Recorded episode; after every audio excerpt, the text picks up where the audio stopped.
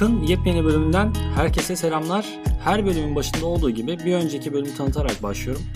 Eğer lens filtreleri hakkında bilgi almak istiyorsanız bir önceki bölüme geçip lens filtreleri ne işe yarar ve çözünürlüğü etkiler mi gibi sorulara cevap bulabilirsiniz. Peki geçelim bu haftaki konuya hemen NFT'ler. NFT ve fotoğrafçılık hakkında bilinmesi gereken şeyleri ben de konuşmak istedim. Malum biliyorsunuz ki bu ara up yapmış durumda bu NFT konusu. Muhakkak duymuşsunuzdur. Abi Twitter'daki meşhur kar fotoğrafı 863 dolara satılmış. Yok işte şu fotoğraf bilmem kaç dolara gitmiş gibi şeyler devamlı piyasada etrafta dönüyor. E tabi bu durumda insan da şunu düşünüyor. Ben niye bu püskevitten yararlanamıyorum? İşin şakası bir yana tabi bu iş oldukça revaçta.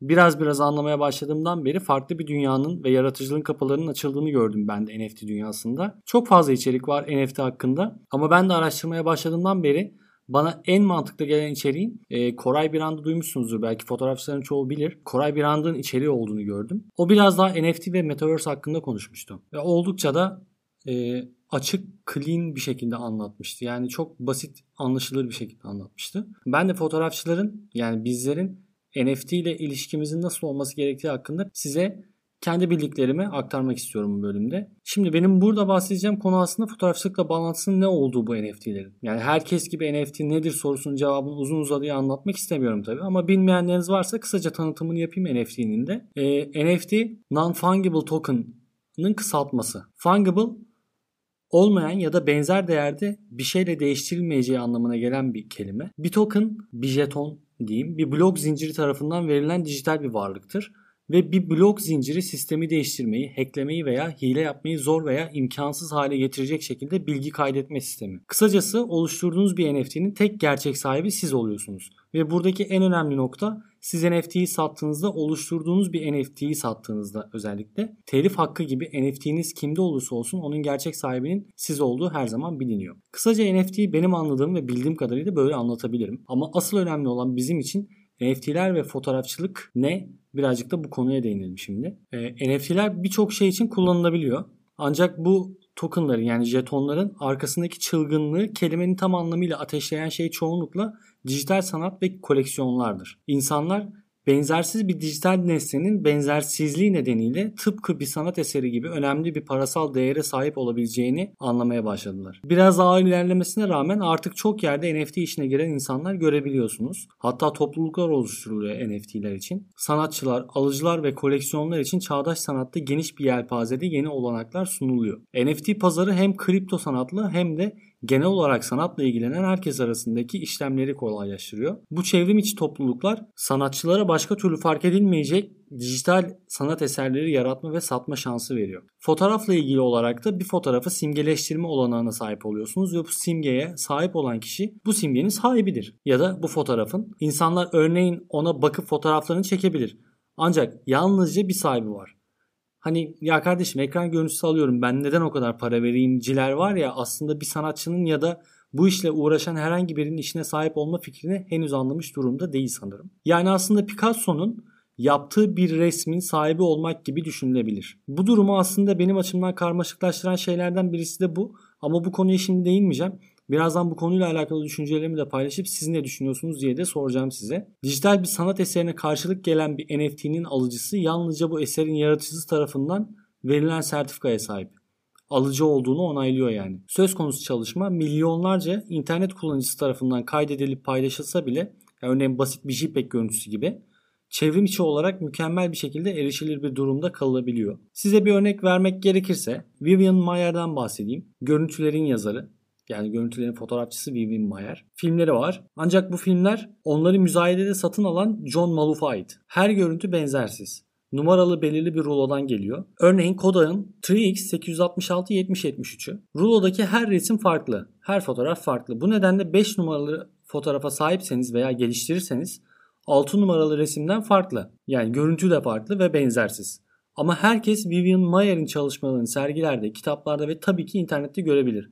Ancak sahibi hala John Maloof. Yani yaratıcılara dijital eserlerine sanal bir imza koymalarını önererek NFT'ler bir özgünlük sertifikası gibi çalışıyor. Çünkü NFT şeklinde satılan bir eser sahte olamıyor.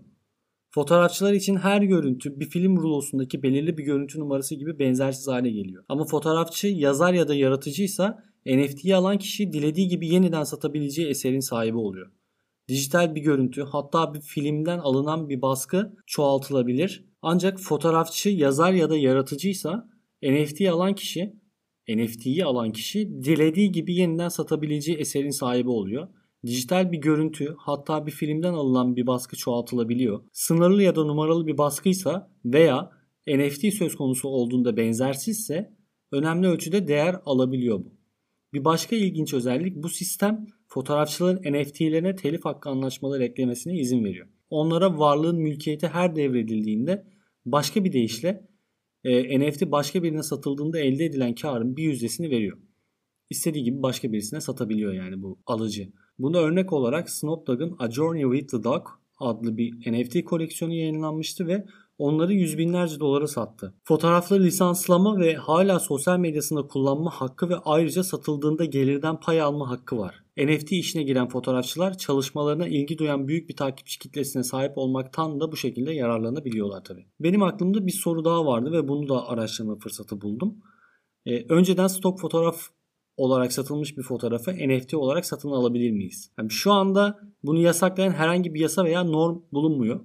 Düzenlemeler NFT'leri oluşturmak ve satmak için kullandığınız pazar yeri tarafından belirleniyor. Bazı web sitelerinin kuralları var tabi. Bazılarında yok. NFT'lerin değerinin arkasında çalışmanın benzersizliği ve kıtlığına bağlı olduğunu da unutmayın bu arada. NFT alıcılarının teoride koleksiyoncular olduğunu hatırlamak ve unutmamak önemli. E, bir parçanın değerini satın almaya karar vererek belirleyenler onlar. E, bu yüzden kişisel olarak yakın zamanda böyle bir yasa çıkmayacağını düşünüyorum. Ve e, çalışmanızı hem stok fotoğraf hem de NFT fotoğraf olarak satmakta gayet özgürsünüz. Peki tüm pazarlarda NFT'mizi baskılayabiliyor muyuz? Yani tıpkı bir görseli stok fotoğraf olarak satıp NFT fotoğrafı olarak basmak gibi gerçekten de birden fazla pazar yerinde bir NFT fotoğrafı oluşturabiliyorsunuz. Aslında şu anda herhangi bir kısıtlama yok ancak kendinize bir soru sorun. Onu her yerde satmak mantıklı mı? Bunu şu şekilde düşünebiliriz. Bir varlık ne kadar popülerse o kadar az değerli. Çalışmanızı çeşitli pazar yerlerinde kopyalamaktan kaçınmak sizin yararınıza olabilir. E, bu soru stok fotoğrafçılıkta aynı fotoğrafları birkaç platformda sunmak yaygın olduğundan e, bir ajansla herhangi bir ilişkiniz yoksa tabii geçerli görünüyor. Ama NFT pazarında bu gerekli değil ve sadece onlara basmak için daha fazla para harcamış oluyorsunuz. Şimdi aslında en başta kendime de sorduğum bir soruyu burada cevaplandırmak istiyorum. NFT'ler fotoğrafçılar için neden harika bir yerde veya neden iyi diye bir soru sormuştum. Bunu da araştırarak şöyle öğrendim. E, fotoğraf içerik oluşturucuların en popüler hobilerinden biri haline geldi. Her yıl satılan milyonlarca akıllı telefon ve dijital kamerayla neredeyse herkes her gün fotoğraf çekiyor. Yani sonuç olarak insanların ekranlarda öncekinden daha fazla görüntü görme olasılığı daha yüksek. WordStream tarafından hazırlanan bir rapora göre yalnızca Instagram'da her gün 95 milyon fotoğraf ve video paylaşılıyor. Söylemeye gerek yok. Ee, eğer bir fotoğrafçıysanız bugünlerde NFT fotoğrafçılığına başlamak bir zorunluluk gibi gözüküyor. Ama kafalara şu soru da geliyor tabi. Madem herkes yapabiliyor bu işi, NFT fotoğrafçılığı neden bu kadar popüler? Basitçe söyleyeyim bunu da. Fotoğrafçılar için NFT kolay ve benzersiz çekimleriniz varsa fotoğrafçı olarak çok para kazanabilirsiniz. Yani elbette fotoğrafçılar fotoğraflarını stok fotoğraf sitelerinde de satabilirler. Ancak gelir karşılaştırılır gibi değil. Los Angeles Times stok fotoğrafçılarının fotoğrafın yanı sıra platforma bağlı olarak satış başına 0.33 ile 60 dolar Amerikan doları arasında kazandığını bildiriyor. Diğer yandan Vice'ın raporuna göre bazı NFT'lerin bazı durumlarda milyonlarca dolara satıldığını biliyoruz. Hani en başta söylemiştim ya bir tane karda fotoğraf çekildi ve NFT olarak 863 dolara satıldı. Yani bunu herhangi bir stok fotoğrafa koymuş olsaydı, herhangi bir stok fotoğraf sitesine koymuş olsaydı belki bu fiyatı kazanamayacak. Kısa vadede diyelim buna. Uzun vadede belki olabilir ama kısa vadede bu kadar büyük bir getirisi yok. Doğal olarak da tüm NFT'ler bu kadar yüksek bir miktara satılmıyor. Ancak kesinlikle stok fotoğraflardan ziyade NFT olarak çok daha fazla satan fotoğraflar elde edebiliyorsunuz. Peki tamam hadi diyelim biz bu işe girdik.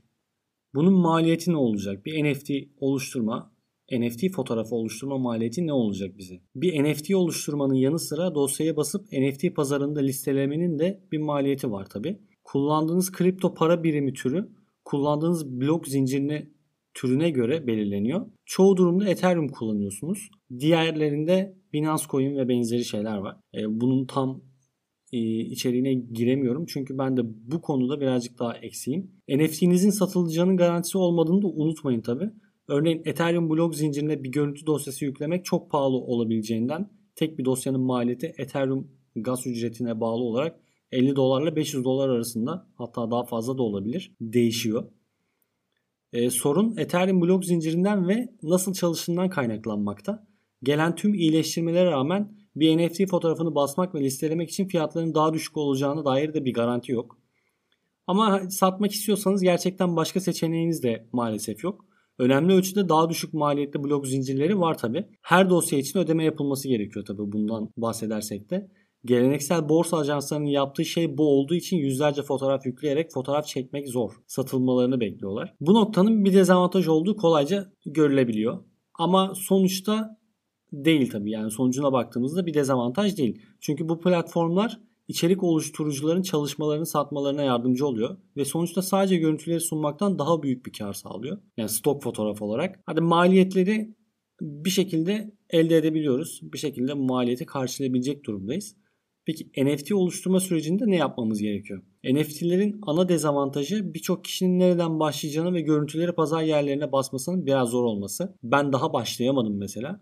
Ee, çok istiyorum çektiğim fotoğrafları NFT fotoğrafı olarak yüklemeyi ve e, bir ekstra gelir elde etmeyi. Bu yüzden satın almamız gerekir. Her şeyden önce kripto para birimleri ve herkes piyasanın nasıl çalıştığını kolayca anlayamaz.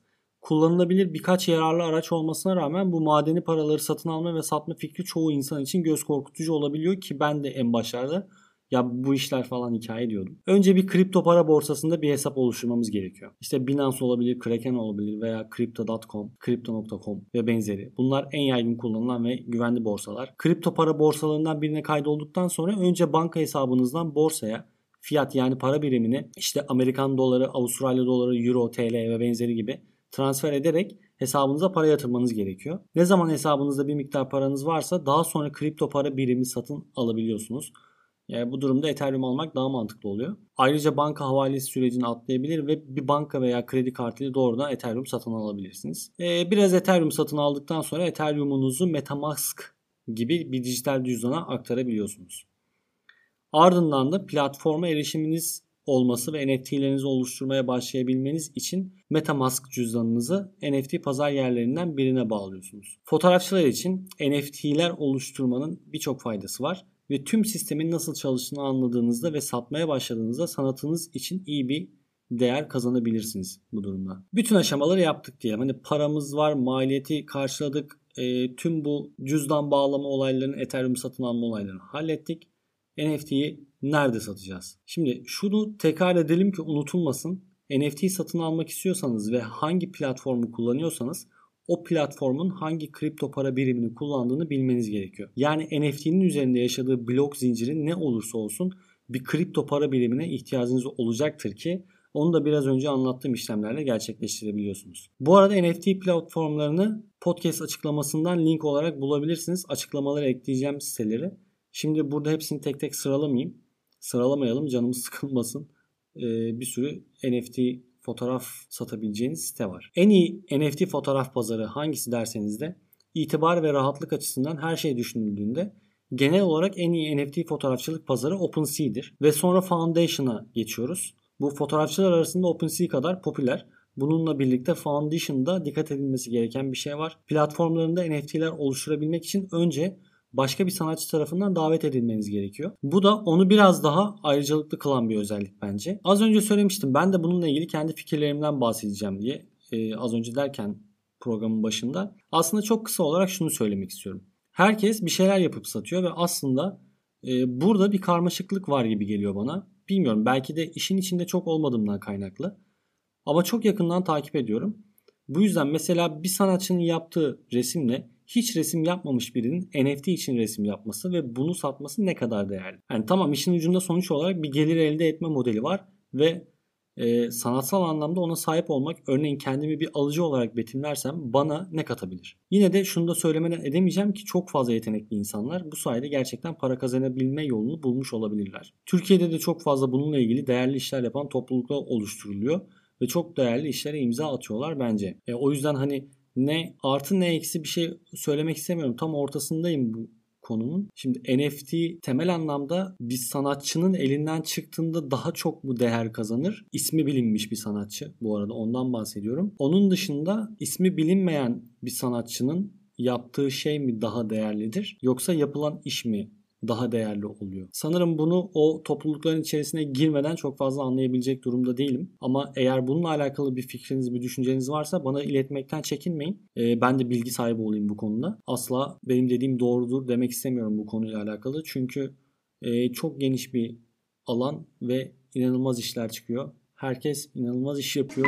Baktığımda oha diyorum yani. Herkes bu kadar güzel şey yapıyor olamaz. Son olarak risklerinden bahsedelim ve içeriye Bazı insanlar kripto para biriminin sadece yapım aşamasında olan bir spekülatif balon olduğunu ve her an çökebileceğini düşünüyor. NFT'ler orijinal eserlerin dijital kopyalarıdır ve orijinal yaratıcı nihayetinde her zaman üzerinde kontrole sahip olacaktır. Çalışmalarının nasıl lisanslandığıyla alakalı ama daha önce gördüğümüz gibi yasal bir boşluk var ve fotoğrafçılar ne sattıklarına karşı dikkatli olmalı ve telif hakkının kimde olduğunu belirtmelidir. Belirtmek zorunda. Farklı pazar yerlerinin farklı kuralları olabiliyor tabi. Bunları dikkatlice okumakta da fayda var. Ayrıca birisi kişisel olarak oluşturmadığı bir çalışmayla NFT'ler oluşturursa bu henüz çözülmemiş birçok sorunu da beraberinde getirebiliyor. Alıcı olarak satmak istediğinizde ya da satmak zorunda olduğunuzda piyasanın nasıl olacağını asla bilmeyeceğiniz için kaybetmeyi göze alabileceğiniz miktarlarda yatırım yaptığınızdan emin olmalısınız. Bitcoin'ler gibi kripto paranın fiyatı ekonomiyi etkileyen diğer birçok parametreyi hesaba katıyor. Kripto para birimi hırsızlıkları geçmişte oldu. Bu da sundukları güvenliğin onları elinde tutan pazara bağlı olduğu anlamına geliyor. O yüzden alelade bir yerde alım ya da satım yapmayın.